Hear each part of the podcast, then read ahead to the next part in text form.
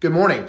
My name is Stuart Davidson. I'm the pastor here at Eastern Shore Baptist Church. Thank you for tuning in to today's podcast. You can learn more about our church by visiting our website, www.myesbc.net. Of course, if you would like to visit us on a Sunday morning, you'll see that we have life group classes or Sunday school classes that start at 9 a.m. And our service starts every Sunday at 10:10 a.m. Come by and see us. God bless you, and I hope that you are motivated to look more like Jesus through today's podcast.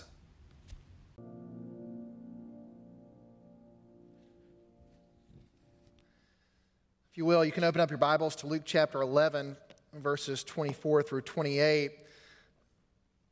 Many of you have heard the speech that Paul Harvey delivered all the way back in 1964. That's 55 years for those of you that struggle in math. He gave a speech as if he were Satan, how he would destroy the United States. Now, you could substitute the United States really for any country. Uh, and it would still hold true for that country. You could even substitute uh, the United States for our name. You could put your name in there as well, and it would be a speech as how Satan would destroy me or you. He says these words if I were the devil, I mean, if I were the prince of darkness, I would, of course, want to engulf the whole world in darkness. I would have a third of the real estate and four fifths of its population, but I would not be happy until I had seized the ripest apple on the tree. So I should set about, however necessary, to take over the United States. I would begin with a campaign of whispers with the wisdom of a serpent, I would whisper to you as I whispered to Eve, Do as you please. To the young, I would whisper, The Bible is a myth. I would convince them that man created God instead of the other way around. I would confide that what is bad is good and what is good is square. In the ears of young marrieds, I would whisper that work is debasing, that cocktail parties are good for you. I would caution them not to be extreme in religion and patriotism or in moral conduct. If I were the devil, I would educate authors on how to make lurid literature so that everything else would appear dull and uninteresting. I'd threaten TV with dirtier movies and vice versa. And then, if I were the devil, I'd get organized. I'd infiltrate unions and urge more loafing and less work because idle hands usually work for me. That's very true. I'd peddle narcotics to whom I could. I'd sell alcohol to ladies and gentlemen of distinction, and I'd tranquilize the rest with pills. If I were the devil, I would encourage schools to refine young intellects, but neglect, dis, ne- neglect excuse me, to discipline emotions and just let emotions run wild. I would designate an atheist to front for me before the highest courts in the land and would get preachers to say, He's right. With flattery and promises of power, I could get the courts to rule what I construe as against God and in favor of pornography, and thus I would evict God from the courthouse, and then from the schoolhouse, and then from the houses of Congress, and then in his own churches, I would substitute psychology for religion. And I would defy science because that way, men would become smart enough to create their own super weapons, but not wise enough to control them. If I were Satan, I'd make a symbol of Easter an egg and the symbol of Christmas a bottle. If I were the devil, I would take from those who have and I would give to those who wanted until I had killed all the incentive of the ambitious and then my police state would force everybody back to work. Then I could separate families, putting children in uniform, women in coal mines, and objectors in slave camps. In other words, if I was Satan, I'd just keep on doing what I'm doing. Written back in 1964. What an odd prophetic word from a radio host about the current state of our world. And friends, this morning we're covering a text that Josh did a phenomenal job uh, preaching last week. But I want to come back to it again as I think it would prove helpful to us all. We need to be reminded this morning that Satan is real, that Satan's real, that he is attacking, that he's destroying, and he is a lover of everything evil. And Jesus talked more about Satan than he did about heaven. The word Satan is actually mentioned 55 times in the New Testament, and that is not, uh, that's not even all the names that Jesus says about Satan. Friends, I want to remind you to make no mistake, Satan wants to shred your life. Several weeks ago, as we've been going through the book of Luke, I just covered the topics that Jesus was covering. We, we've been kind of going verse by verse by verse. And here we are back here again, and we are talking about the devil again. Not because I enjoy talking about the devil, but because Jesus talked about the devil. So here we are. Several weeks ago, I had a, a family as we were discussing the text that Jesus was talking about, and he mentioned the word Satan. And I had a family that was visiting our church. They got up and they walked out. Oh, broke my heart. Right in the middle of my sermon.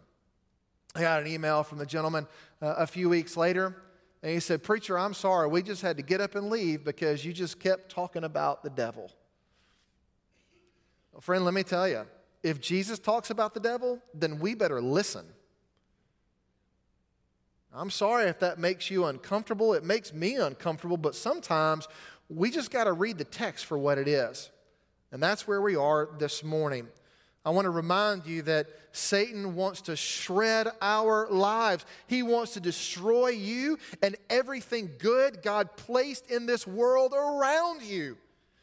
Today's uh, message is not meant to scare us as believers. That certainly is not true, but it is meant to impact us in a positive way. God is greater than Satan. Why don't you say that with me this morning? God is greater than Satan. Satan can't defeat God. Oh, God, God's already got Satan on lockdown. Oh, but friend, let me tell you, Satan can still do damage in my life. He can still do damage in your life. And so this morning we're going to be looking at Luke chapter 11, verse 24 through 28. Jesus has just healed a man who was mute. He was unable to speak, and the reason that he was unable to speak is because a demon had grasped his tongue. Well, Jesus drives this demon out, and this man shouts from the rooftops his praises for Christ.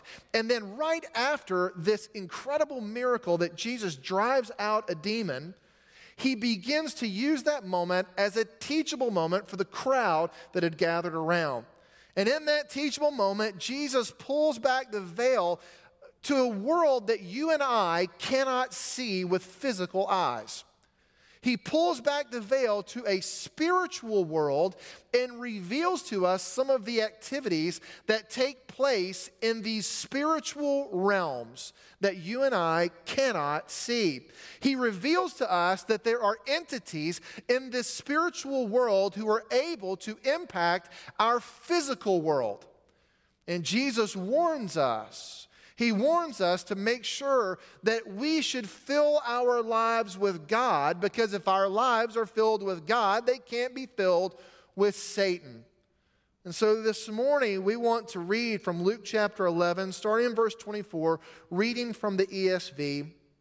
When the unclean spirit has gone out of a person, the unclean spirit, you could substitute the word demon, it passes through waterless places seeking rest and finding none.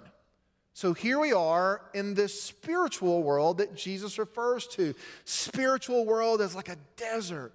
It's dank and dark, and there's no water. There's tremendous thirst and want. And so he finds no home and he says, I will return from the house in which I came. The house that we're being discussed here is a human, it's a a heart, it's a soul. And so this demon is looking for a home, and the home is in us. And when it comes, it finds the house swept and put in order. Again, it reveals to us what a life is like without a demonic presence in it. It's clean, it's put together, it's been organized. It's like, guys, your wife when she has just done spring cleaning in your home. Now, I would say that a demonic presence would be when your kids come home and ruin the whole thing. Verse 26, then it goes, it goes out and brings seven other spirits more evil than itself, and they enter and dwell there. And the last state of that person is worse than the first. Verse 27 As he said these things, a woman of the crowd raised her voice and said to him, Blessed is the womb that bore you, and the breast which nursed you. And he said, Blessed rather are those who hear the word of God and keep it. This morning, let's look at our first point. A demon's desire, Roman numeral one, is to dominate you. It is to dominate you. Out there, parenthetically, you'll see that it is there to possess you. Believers, you need to realize that you have been possessed. Believers, you are possessed.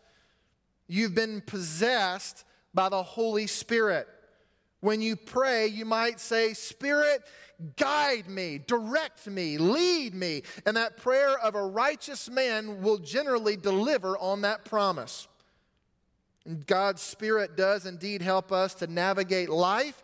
God's Spirit delivers to us spiritual power. God's Spirit, in many cases, will deliver to us physical power when we need it the most. God's Spirit gives us peace in chaos. It connects us to our Creator. It's the source of life. The Almighty God uses His Spirit to communicate with us as it possesses us and holds us. And yet, the converse is true with Satan. Everything I said about the Holy Spirit, the opposite is true with Satan. Satan also desires to possess us. It wants to come and go from our lives, where the Holy Spirit wants to stay. But these evil spirits consider our hearts a home. It, it, it, these satanic operatives do not want to lead you, guide you, or direct you. They want to lead you into trouble, guide you into pain, and direct you right into suffering.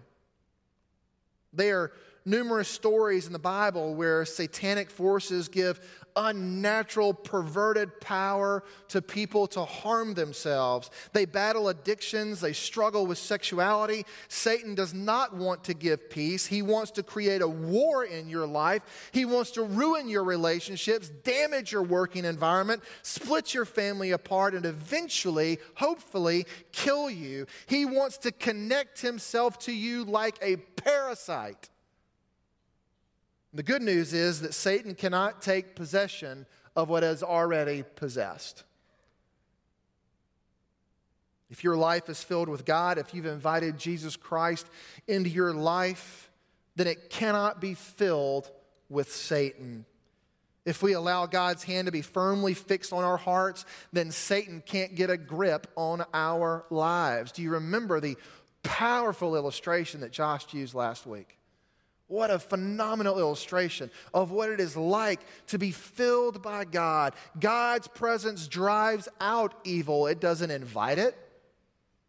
And friend, the more you invite Christ into your life, the more you come to Him with openness in your heart Lord, I want you, then the less Satan has a chance. In 1 Peter 4 8, the apostle tells us be sober minded, be watchful. Your adversary, the devil, prowls around like a roaring lion, seeking someone who he can devour. The demon's desire is to dominate, to possess us. And we see possession quite a bit. And yet it also is meant to depress us. Depress us. And parenthetically, you can see their worry Oh, that devil wants to drive us crazy with fear and worry. Look what it says in verse 24. This spirit, it passes through waterless places. What is it seeking? What is it seeking? What's that? Say it one more time. Rest. It wants rest. But what does it not get? The one thing that it wants rest. It's looking for rest. Friends, how many of you have seen people that are starving for rest, that just want a break, that the life that we have has become too much? Oh, it is everywhere. It's an interesting line in Jesus' statement that this demon he's describing it's in a waterless place. It's thirsty. It can't find rest. It's never satisfied with where it currently is. I know a lot of people who are spiritually thirsty spiritually exhausted and completely discontented with this life. Generally these emotions i think lead to depression. Oh, friends, that's the plan of the evil one if he can depress us, if he can discourage us, if he can depress us emotionally, we will struggle to serve God spiritually. So here's the good news Satan can do nothing in the life of a Christian without God's permission. Satan always has to ask God, Can I? And oh, friend, let me tell you, God has his foot on Satan's throat. Do you remember the story of Job? God was looking out over all of his creation, and he came, uh, came across one of his prized creations, Job. And then Satan comes in Job chapter 1, verse 7, and God asks him, From where do you come? And listen to Satan's answer from going to and fro on earth. Doesn't this sound like the scripture we just read? Satan is seeking out the dark, dirty places of the world, the waterless, waterless places. He cannot rest, he cannot find peace. And he says, from going to and fro the earth and walking back and forth. And then the Lord begins to talk about Job. Job, he claims, is a blameless and upright man. And Satan's response pointed out, Well, God, the only reason why Job is blameless and upright is because you've been protecting him his entire life. We see that this passage, in spite of his power and wicked agenda, the devil then asks for permission when it comes to the life of a child of God. And God has placed divine protection around Job. You can be oppressed to some degree, but if you're a Christian, neither the devil nor a demon can ever take control of your life. Friend, let me remove any fear that you might have. If you are a child of God, you are protected by God, and therefore Satan ultimately has no power in our life except that which we give to him. Now, that is an, an added caveat there. If you're a child of God, if you're a believer in Christ, Satan has no power on your life except that which we give to him. If we give to Satan fear, well, then Satan will use it. If we give to Satan worry, well, then Satan will use it. If we give to Satan our families, well, then Satan will use it. Satan has no power over us that which we give to him. The devil wants to pull you down before God. He wants to accuse you. On more than one occasion, Scripture referred to Satan as the accuser. Romans 12:10 calls him the accuser of our brethren who accused him before God day and night. He wants to point out every flaw, every failure, everything that you've ever done in your whole life that you would be ashamed of. Satan wants to broadcast it to God. Satan wants you to believe that you're not worthy of God's love, that you're not approaching Him on the basis, you are not approaching God on the basis of your worthiness. You approach God, I approach God based on Christ's worthiness. In 1 John chapter 3 verse 8 the apostle tells us whoever makes a practice of sinning is of the devil for the devil has been sinning from the beginning. The reason the Son of God appeared was to destroy the works of the devil. Satan wants to dominate us, to possess us. He wants to drive us crazy with worry. He wants to depress us. But then he also wants to disable us. He also wants to disable us. Listen to what it happens in verse 25. And when it comes, the Spirit, it finds a house swept and put in order. Then it goes and brings seven other spirits more evil than itself, and they enter and dwell there. And Jesus called Satan many things. He called him the enemy in Matthew 13 39, called him the evil one in Matthew 13 38. Called him the prince of this world not once but twice. John 12 31 and same book verses 14 through 30 called him a liar and the father of lies in john 8 44 and also a murderer in john 8 44 these are some fairly descriptive adjective. So this evil spirit finally comes to a home and it's put in order. Maybe this person has an unusual strength. Maybe he is a disciplined man and maybe the schemes of the devil he refuses for a while, but eventually he is overcome not with one spirits, but seven others. And they take what is organized in this person's life and they create a disaster. It reminds me of a teenager whose parents are out of town. They give the teenager the key to the car, the key to the house and they say to that teenager, be on your best what? Behavior. So that teenager picks up a phone after his mom and dad have already left and he calls one of his friends.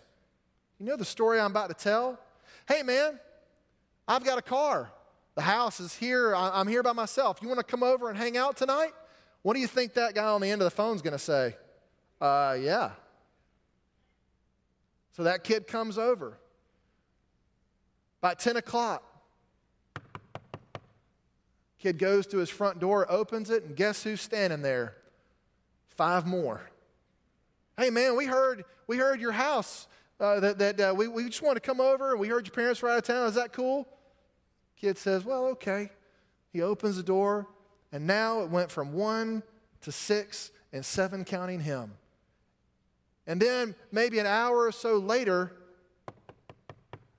he opens the door, and guess who's standing at the door? 20 more kids. Hey, we, we got a phone call. And then, and then as he's looking out the door, he sees it. There's a keg of beer waiting outside of his door. And they bring that in, and the next thing he knows, he looks up, and there's a kid swinging from his parents' chandelier. Pictures have fallen off the wall. It's crazy. There's red cups everywhere. They've pushed his parents' furniture to the side of the wall. There's a makeshift dance floor right there in his living room. I've seen movies like this, I've heard stories like this. But that's the way it is. Mom and dad show back up to a house that's been thoroughly destroyed. And friends, that's exactly what Satan wants to do not to just your physical home, that's not of very much consequence to him, but he wants to do it to our spiritual souls. He wants to disable you, to damage you, to discourage you to the point where you have very little desire to serve God ever again. And Satan will lie to us and tell us that Jesus doesn't love us. He will tell us that the church is too bureaucratic. He will tell you that the church is filled with hypocrites and that it's not with the times. He'll tell you that uh, to invite the spirit of alcohol in your life. He'll tell you to invite the, the spirit of prescription drugs in your life. He'll tell you to open the door to adult websites and movies. And it's all in a, an attempt to convince you that your life is better with Him than it is with God. And in doing so, we medicate ourselves, we numb ourselves to the Spirit of God, and we, pre- and we prevent ourselves from having any real influence in God's kingdom. These demons and devils are difficult.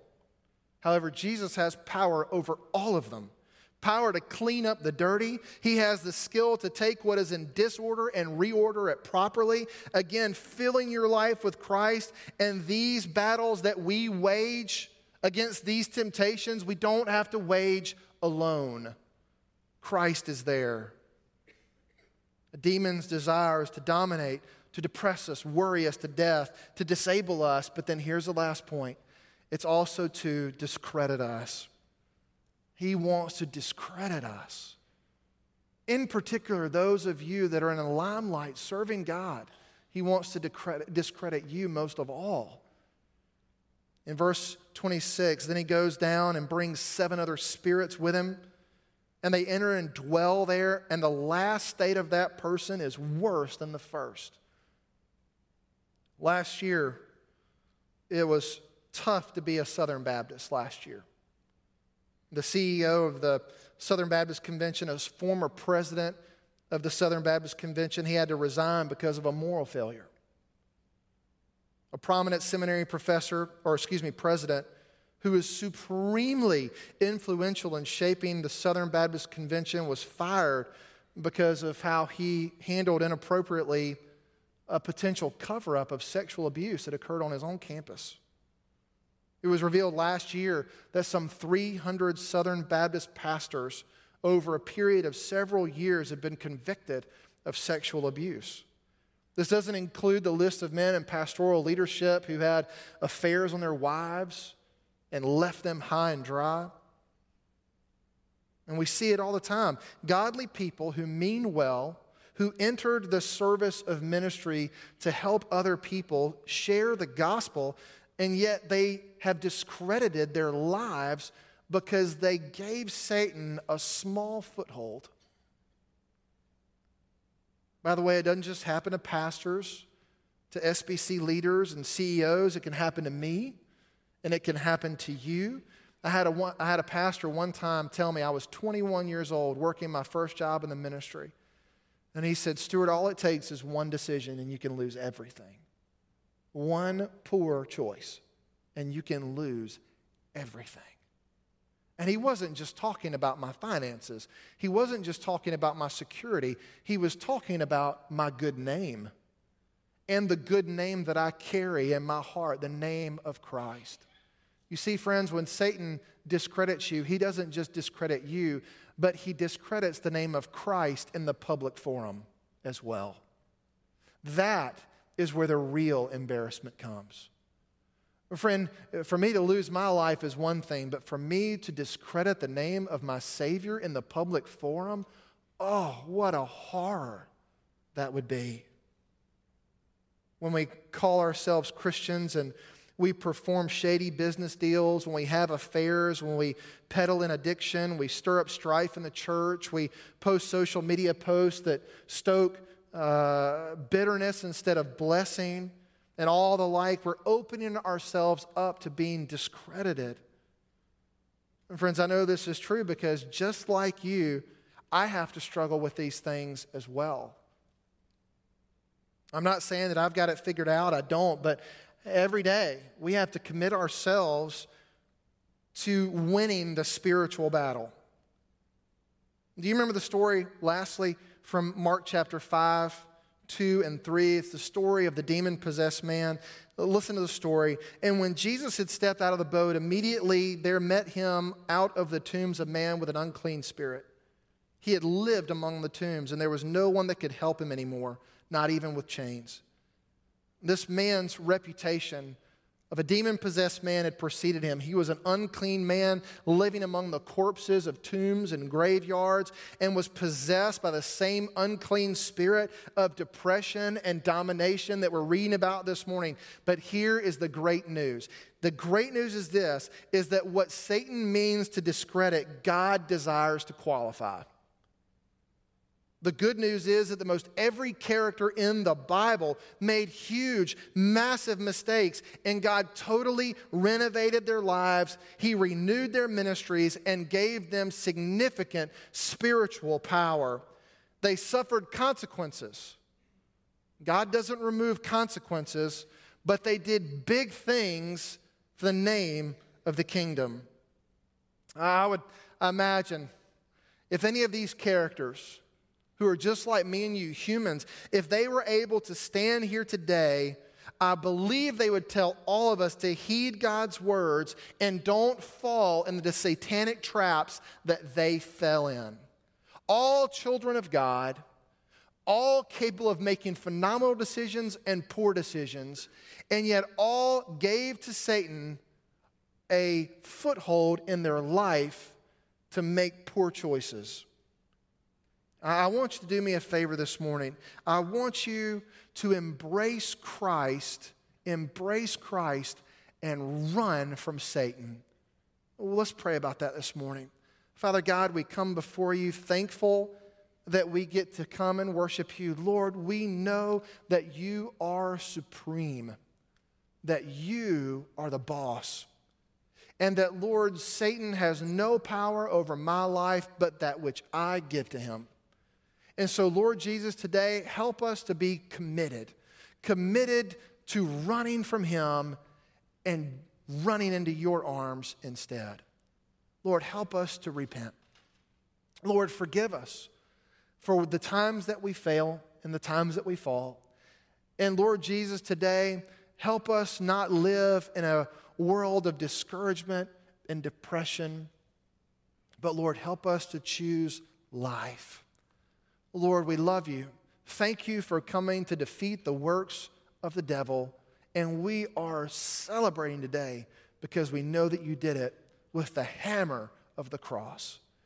And we pray these things today in your name. Amen. Brothers and sisters, this morning I would like to invite you to make a decision. Thanks again for tuning in to today's podcast, and we hope to see you again on Sunday morning. Of course, you can also watch our services live on YouTube. Simply search Eastern Shore Baptist Church on YouTube, and at 10:05 our broadcast starts. We hope to see you soon. God bless you. And again, visit our website, www.myesbc.net. God bless you, and we'll see you next week.